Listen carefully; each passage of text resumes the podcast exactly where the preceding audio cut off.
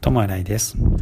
皆さんは寝てる時に夢は結構見る方ですか？私は結構夢を見る方ですが起きた時はもうすでに忘れてることがほとんどです。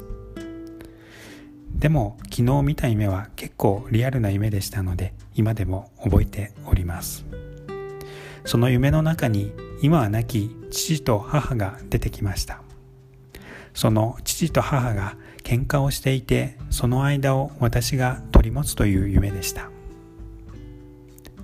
結構リアルでしたので今でも覚えております。私は夢に関するお話が好きです。例えば「不思議の国のアリス」それとあと中国のお話です。その中国のお話はある人が夢を見ました。その夢は蝶々になった夢でした。そしてその人が夢から覚めました。そしてその人は思いました。今私は夢を見ているのではないか。人間になって夢を見ているのではないか。実は私は蝶々ではないのか。という夢のお話でした。皆さんはよく夢を見ますか？